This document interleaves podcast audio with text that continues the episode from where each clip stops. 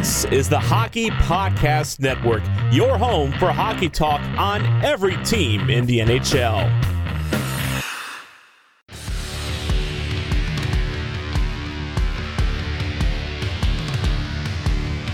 It's now my pleasure to introduce our Executive Vice President and General Manager, Mr. Kevin Cheveldayoff, who will make our first pick on behalf of the Winnipeg Jets.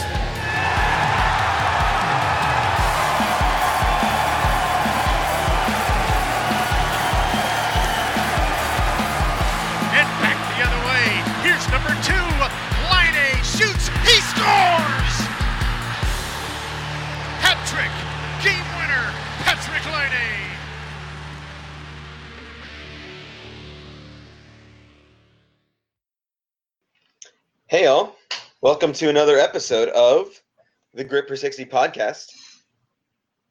Your coverage for Jets hockey. Mixed it up a little bit today. Uh, maybe shouldn't have done that. Um, my name's Connor Farrell. You can call me TC. And I am joined all the way from Gainesville. Brendan Farrell. You can call me TCJ. Well, that we that I mean the Jets technically played 60 minutes of hockey, I guess. If you want to call it that. That was a hockey game, I guess. Yeah, that's that's certainly a great way to put it. I mean, I mean, if you wanted to sum up that game in, in seven words, it would be that was a hockey game, I guess. so for those of you just listening and have no idea what we're talking about, the Jets just played the Kings in what was a very miserable game to watch. Um, they got the Jets had two early penalties in the first period and never really found the rhythm after that. I didn't. I didn't think they found much of anything. Uh, Yeah, that- they, they never really had much of anything until about the last five minutes of the game. To me, honestly, yeah, they got outshot uh, a lot to a little in the first period. uh, yeah, they were outshot twenty-one to five, and that's just shots on goal in the first. Period. That's just the first period, which yeah, again, uh, they played a substantial amount of that period um, shorthanded, but still, that's not good. like when you only have four shots at five on five, that's that's not good. Um, so yeah, um, and I, you know, you like to mention.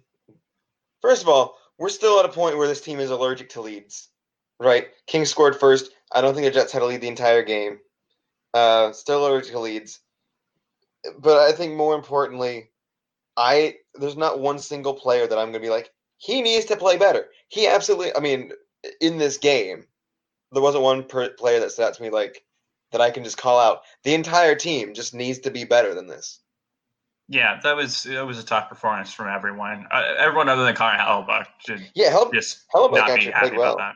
Yeah, Hellebuyck I Yeah. thought played well. Although I think there was that one goal that was um it was kind of breakaway-ish, like he the player made a defender miss inside the defensive Oh, zone. the uh, the the Doughty power play goal or whatever it was.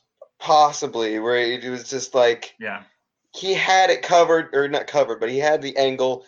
It kind of shot like right into him. Yeah. I it just think boun- should have bounces had it, off but uh, bounces off the portion between his elbow and his Yeah. ribs. Yeah, which I guess is a is a tricky save, but at the same time, I'm like, he probably wants that one back. But Sorry, overall, I, other than that play, I thought he played really well. sorry, that was my bad. It was Anze Kopitar. That was the power play goal Uh, to put the Kings in the lead at the end of the game.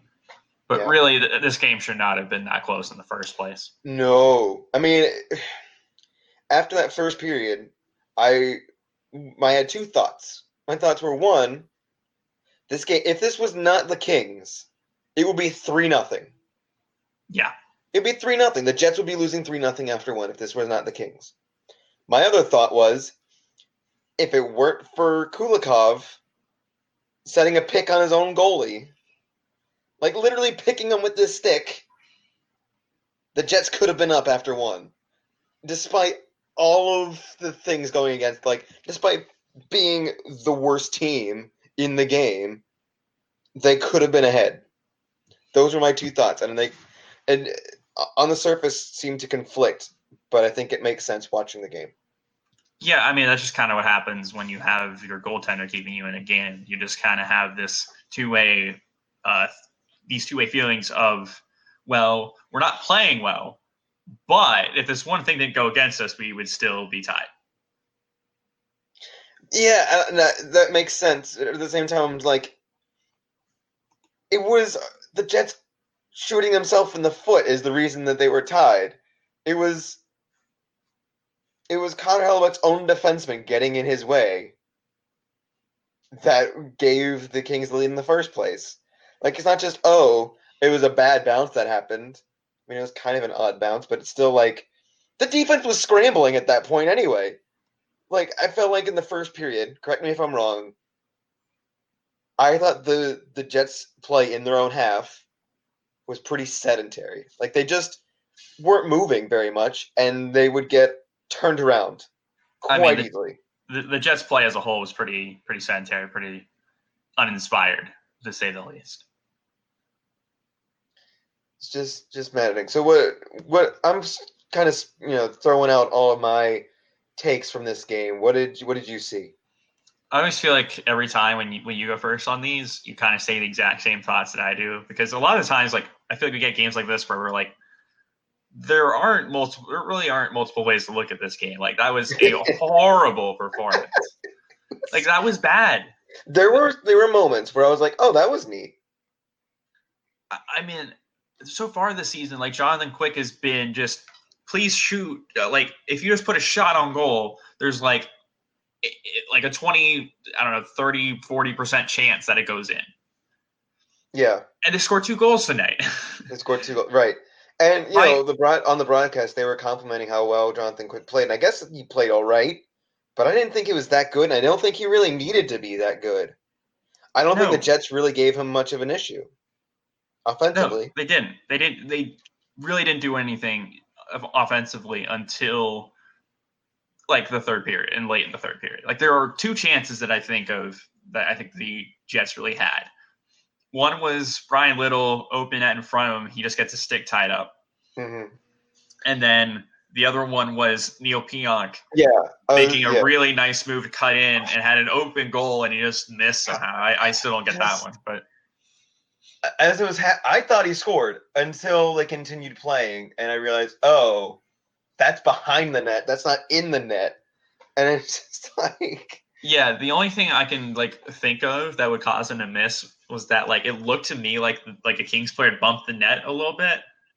oh, And maybe that like oh. visually that threw him off, but like still like you got to bury that. You gotta put that away. I he did everything right leading up to that, and it's just, it's hard, you know. And we, I guess that's kind of the skill that um, our big old Ranger friend Vinny was trying to tell us he was so excited about before they got rid of him. Um, but I don't know. I just, I guess this is. I don't know. This is being uh, a little ticky tacky, but it's like I feel like he breaks that out only on rare occasions. Like I haven't seen him do that sort of thing consistently yet, and I feel like that would be the next step for him. Yeah, I mean, you know my feelings about about Neal Pionk. I, I think he's the kind of guy that like eye test people really like because occasionally he'll make a really nice offensive play and you'll kind of forget about the defensive side of things. But yeah, that other than that, yeah, you know, you I feel like you occasionally get some nice offensive flashes from him. You get some decent power play play, and that's really it. Um, but I, you know, you talk about how the Jets came to life in the third period, and it made me think of, well, that last minute, that last grasp, they had a man advantage. They had the goalie pulled, so they really had two guys up, and it was just like nothing went right on that that last minute and a half there. I didn't think where you know you got you kind of you win the face off, you pass it around a little bit, you set up lining for a one timer, he misses the net. And then you have to reset because the puck goes all the way back around. And then you reset, you dump it in, nothing happens. And then you reset again, and Scheifele's offside, and you've got six seconds remaining. And then you try to go back in and it bounces over Neal Pionk's stick like that, then that's it. Like Yeah. I felt like you kind of need to set something else up, you know? Yeah, I, I totally feel that. Like it's just it's just a frustrating thing to deal with. And yeah, especially like that shot can't go high and wide. Like that has to be on No. net. It's got to be on the net, which is you know it's frustrating because that's the kind of thing when you're you're paying um, Patrik Laine, you want him to hit like that's the one thing you want out of him, right? Is to be able to hit that shot. Um, but he's I I will give him credit. He's done well with the other things that we we usually don't give him credit for so far this season. So I'll leave that on the table, but also hit the net. Yeah, I, I I just don't think there's really much of an excuse for this power play to be as bad as it was today. Um, and you know, I, what did you think of? You know, I don't. I still don't know if I like Bryan Little in that second line, but I do kind of like the uh, comp on the third line, just because I think playing him with Roslovic was very. I like the way those two play off each other quite a bit. I don't know necessarily if I like uh, Adam Lowry there, but I thought Copp and Roslovic looked good together. Yeah, I mean, out of the Jets forwards, other than Ehlers and his two points, like I think Copp is up there for uh, being one of the Jets' best forwards tonight. But yeah, uh, he, it was it was a rough, rough, rough game.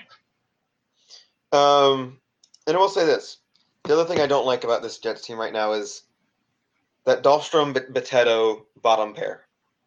I felt like every time that they had the puck trying to break out, they couldn't break out, and there would be a turnover, and the Kings would have an opportunity. Like I just there's, you know how I feel about Bitetto. Dahlstrom still on the fence about, but putting him with Bitetto doesn't seem to be working for me. Yeah, yeah, um, yeah. No, I, I totally, I, I get what you're saying about that. Just this, I mean, just the Jets defense as a whole is is a mess, and really, other than Morrissey, and I guess like Pionk and Heinola, they just, it, it's kind of tough watching them move the puck, and I think that's one of the reasons why they struggled so much tonight was that they they struggled a lot in the neutral zone it really didn't matter who was on the ice. It just seemed like there was always a missed pass, uh, someone a pass that someone couldn't catch, or a turnover, an icing, or just get it out, dump it in, we'll deal with it later. You know that sort that sort of deal. Um, the other thing I want to bring up is about halfway through the game, uh, Paul Maurice decided to uh, throw the lines in a blender. Well, not even really that. He just kind of put uh, Ehlers up on that top line with Scheifele and moved um, Wheeler down to that second line with uh, Little and Connor. What, what did you think of that? Like halfway through? Uh, I mean, in the second and third periods, they were obviously better. Some of that, Mhm. Especially in the third period, like some of that is just score effects. But yeah, I mean, like I said, like there was always going to be room for improvement from period one to period two. Yeah, well, like there was nowhere to go Yeah. but up after that. So I don't know. But It do you- just seems like it's. It, it does seem like something needs to. There needs to be some stimulus in this team right now. Well, well, I guess my point was, you know, I, I guess they didn't play that well tonight, but I can certainly see how this kind of move makes sense. Where, you know, on the surface, you might think, okay, you've got to have Wheeler up on that top line with Scheifele. Like going into the season, that was the whole deal, right? And now suddenly, I think it's fair to say that Ehlers has had a better season so far than Blake Wheeler has, and has earned that top line uh, spot, particularly you know with Wheeler not producing the way he has been. And if you're in a situation where you need to try to get things going in the middle of a game, sure, why not try this? Yeah, the Jets. I know you'll roll your eyes at this, but believe me, I'll make it make sense. I was watching the Sharks and the Sabres tonight too, and the Sharks do a similar thing where the Sharks don't really have set lines; they have set pairs. Like Mhm. Meier always plays with Couture, Kane will play with Hertl, Thornton usually has Labanc and or Sorensen, like that sort of deal. And then they just, if it's on an off night, you know, they'll move someone up, they'll move someone down to play in with those pairs. And to me, I think the Jets are kind of the same deal. You know, like they have their pairings that they like, and then they'll move a third guy around between the different lines and see if something Mhm. works. Yeah, and I think there are a number of different teams. That, I want to say the Penguins do the same thing, but I don't know for sure off the top of my head. Um, so, yeah, so I, I kind of like that. Uh, Who would you think are the, the pairs on this team? That's a good question. I would certainly say that I don't know. Let me like give me a second about that. Like, I feel like Scheifele and Wheeler are kind of a pair Mhm. that they like to keep together. Oh, well, they separated them in the middle of the game here today. Yeah, I guess. But it, it's Um, it's a, it's a little tough uh, to do that with the second line too because they've moved who's on the second line so much. But usually they they keep you know Ehlers on that second line, and then they moved him up tonight. So everything I'm saying is just wrong. But I, I feel like usually it's going to be Scheifele and Wheeler, and it's going to be, I guess, Bryan Little now and Ehlers, and then they'll move between Laine and um, I'm forgetting a name, Kyle Connor between the two top lines. I feel. I kind of wonder if Ehlers and Scheifele might develop something because you know when early on in the season when when Laine was playing second line, third line minutes, Ehlers was the other guy on that top line with Scheifele and Wheeler, and I thought there was some real good che- chemistry with Scheifele there. Um, and I almost wonder like putting him in this top if if they're going to move to this going to move him to this top line role more consistently, if something might start to click with those two. Yeah, and I feel like that top line could use like a play driving kick in the pants, if you will. Like Mhm. Ehlers to me is is one of those players that a lot of his contributions just don't end up showing up on the score sheet. Like I feel like he's one of those guys who does a lot of little things right. You know, he'll be the guy who takes a puck, drives it towards the net, and you know, it just doesn't go in, or he at least creates a dangerous chance out of it, and then we, you know, circle reset that sort of deal, right? And they'll end up with like sixty points, and everyone's too busy looking at Kyle Connor and Scheifele and Laine and Blake Wheeler, and they'll just kind of forget, oh, hey, uh, Ehlers is actually really good. Yeah, I like watching him play. I think he's always fun to watch. I think he's got that when he gets the chance to use it, his breakaway speed can be deadly, you know? Um, I like the way he sees the game and moves the puck around. But you're right, he doesn't show up quite on the score sheet the same way the um, the same way Scheifele, Wheeler, and Connor and Laine tend to do. Although I guess we're still trying to get those guys to get going. Although Laine's got some assists, so that's good. Um, Yeah, So- but I, I, I, I, I do think they need to get that top line moving more. It was, Oh, not, yeah. a, it was not a great night for that top line, so I, I like the idea of moving Ehlers up from into that position. right, and you know, as we've seen so far this season, when that top line or even that second line, when those two lines are gelling, or one of those two is gelling at least, they're in a good position to win. They are. Um, that's because that's when they can score, you know, four goals a game, five goals a game. Not just that top line. I mean, as a team, they can score four four goals a game if that top line is moving. Um, and tonight they just weren't. Right, and that's you, you saw the result of that is a three two loss. Right. Yeah. That's that's I, I like what you said there too.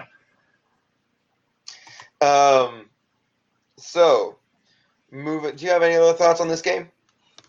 Uh, no, I, I think I'm good. Just other than the fact that this was just a really embarrassing performance at home against a team that's pretty much believed to be among the worst this year in the league. That's Mhm. not great. no, it's not great. Um, especially after whatever that Oilers game was the other night, Oh my goodness. which we will get to shortly. But you know, I'm sure that that was not the performance that they wanted to have against the lowly Kings.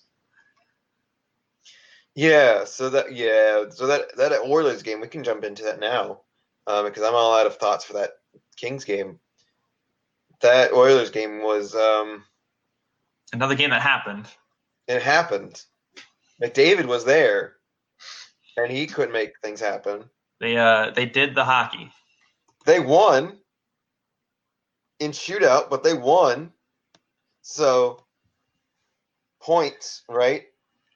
Yeah, and honestly, I'm sure this team will take the points any way they can get them. But yeah, not necessarily a great performance for either team in this game. I think really, and it wasn't just like the lack of like any sort of goal scoring. It's just I- I'm not really sure either team was even like threatening offensively. Like Uh, it didn't feel to me like this was a game where both goaltenders were just playing out of their minds and it was just like okay which one's going to break first it was this was well we played a hockey game i guess like we like a team only won because a team has to win a game right. So yeah, they just like, well, we're gonna go all the way to shootout. Um, but you know, that said, if you can keep McDavid from scoring at the three on three situation, sure, do it. Um, good for you, right? Like that's that's a feat. With the, the the amount of speed he's got, and you give him that much space and three on three, he should be putting in the puck in the net pretty much every game, right? i'm telling you that's definitely that's definitely when you pull the old strategy of like win the opening face off and then just pass the puck around for a minute until mcdavid finally goes off the ice and then you can actually start playing But if McDavid doesn't actually do anything, why would they take him off the ice? Well, I mean, still, like at game speed, just skating back and forth for a minute or a minute and a half, whatever. Like at some point, like they have to they have to pull McDavid off. You know, Okay, maybe they don't have to. I'm not saying that you just stand there and you pass the puck back and forth. I'm saying you move around your defensive zone, make easy passes, and eventually tire McDavid out, and then you actually play hockey. Um, but yeah, that was certainly a game. Um, and you know what? You know who the top, you know who the three stars of that game were? Uh, the two goalies and uh, who scored the goal? who scored the over? Who scored uh, Actually, the shootout winner? It wasn't one of the. It wasn't the shootout winner. Uh, I don't know who. It's Jack Roslovic. Interesting. Yeah, it is an interesting move. But I just, uh, you know, anytime the goalies are the top two stars of the game, um, and you know, there weren't that many shots in the game. Edmonton had 28 shots and Winnipeg had 23 shots. Not like either goalie was really. I mean, they certainly had their moments. They certainly had saves to keep you know their teams in the game, but I don't know if the you know uh, if they were you know three stars worthy. Yeah, it was just it was just kind of an ugly game that you like. It, it did kind of just remind me of like a lazy Sunday afternoon where a hockey game was played. Like Yeah, they don't want to go to work Monday. Um, the ex- the expected goals at five on five were 1.54 for the Oilers to 1.03 for the Jets. So yeah, not a whole lot of offense happening. um, one thing I do want to point out with this tonight's game being a two-three loss, Oilers game was a one nothing or a shootout win. That was basically a scoreless draw. The game before that was a three-one loss. The game before that was a four-two loss. The game before that was a seven-two loss. Um, so that those games, just to recap, Winnipeg scored two goals, then two goals, one goal, a shootout goal, and then two goals. For a team that's going to win games because of its offense, they are not creating offense. This is over the span of a week and a half. Yeah, but hey, at least they're getting some decent goaltending lately. Well, yeah, there we go. Connor Hellebuyck's playing a lot better than you know. I get, I think we thought he was. Um, but what you know, what other than th- throwing Bryan Little into the mix and scrambling scrambling the lines, what what can we do to get this offense going? Now, I'm not. I don't know if I'm big believer in high danger shooting percentage, just because I feel like the definition of high danger is a little loose. But according to Natural Stat Trick, the Jets have the second lowest high danger shooting percentage at 10.34. So that might be a good place to start. Bury the good chances that you actually get, and go from there. So you're saying they're bad at convert? Are you saying they're bad at creating high danger scoring chances, or they're bad at converting high danger scoring chances? Uh, they are. I mean, they're bad at both. or I'm sorry, uh, they are bad at converting, is what I'm saying. They're okay at converting or at creating actual high danger chances, but they're horrible at converting. So you, you know what you know what my solution to this is not to your high danger scoring chances. This is my own idea. Um, let's play the puck behind the net. Let's play behind the net. Get the goalie looking over his shoulder, dump it into the slot. That seems to work for me. That and then we've seen the team try to use this earlier in the season, and in a few games I've seen a few different players try it. They're creating chances with it. Let's see if we can make it a strategy. That's my idea. Or we use Ehlers' speed, Ehlers' and Scheifele's speed, create some two on one opportunities, give and go, boom, back of the net. I love it when you come up with strategies that stats nerds generally agree on that are good. Like, hey, like I feel like at least the people I've been following, I've always been saying, hey, we need to play behind the net more and more cross ice passes. What they call like Royal Road passes from like one Right, face off yeah. dot to the other.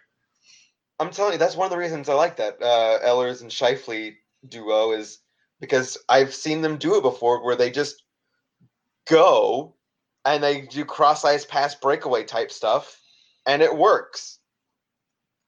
Yeah, I, mean that. Yeah, uh, certainly. I think they. I Get do the think that they laterally. they do need some more finishing out of their stars, and whether that is Oh, yeah. whether that is like high danger chances or just shooting it off the goalie's butt and into the goal, right? Like something needs to give on that front.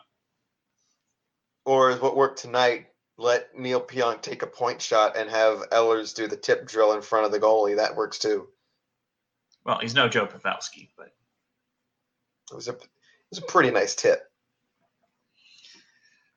all right. So, what do the Jets have coming up? They looks like they do not play again until Saturday. They get a few days off for you know the first time this season. They get a string of three days off. They get a bunch of days off in the middle of a homestand. It's the end of the homestand. They get three days off and then their final game of the homestand. That's really weird. Yeah. It, I was gonna say it does feel like they've been at home for like a month now. So Uh, a week and a half. it, it is tough though to come towards the end of this homestand and having only one one game, and yeah, that was in and, and that was in shootout. yeah. It's been a rough homestand. Yeah, it's it's been a tough one, and really like honestly, other than the Islanders game, there really hasn't been a game where, where I was like, oh well, they really should have won that one. Right. They they haven't looked great um, for large stretches of the homestand. Like the, that Penguins game was not good.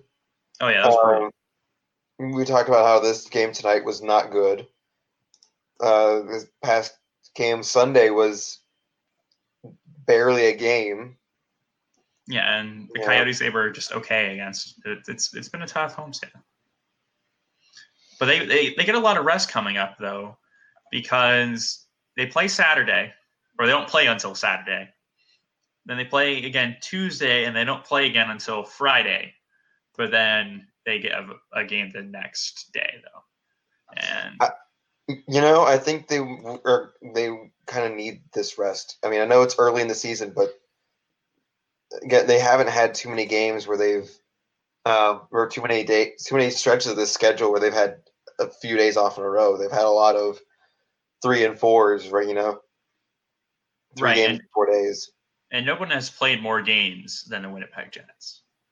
Only the Maple Leafs and the Stars have played 11 games, and nobody has played 12. Meanwhile, the Blackhawks, thanks to their trip to Europe, has have only played six.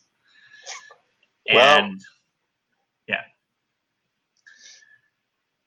Like, e- even the Flyers have played seven, and the Rangers, Yes. who mysteriously had a week off at the beginning of the season for some reason, have also played seven. Who knows why that happened? I don't know. I don't know if I don't know why that happened. They just randomly had an entire week off. 'Cause the NHL is weird. Schedule makers are weird and dumb. Yeah, but like you couldn't have fit in like a road game somewhere in there. Like, come on. But it is it is going to be an interesting road swing coming up after that Flames game. You get it's basically the well, it- it's two thirds of the California trip plus Vegas. Yeah. Uh, I you're gonna make me click the calendar over to November.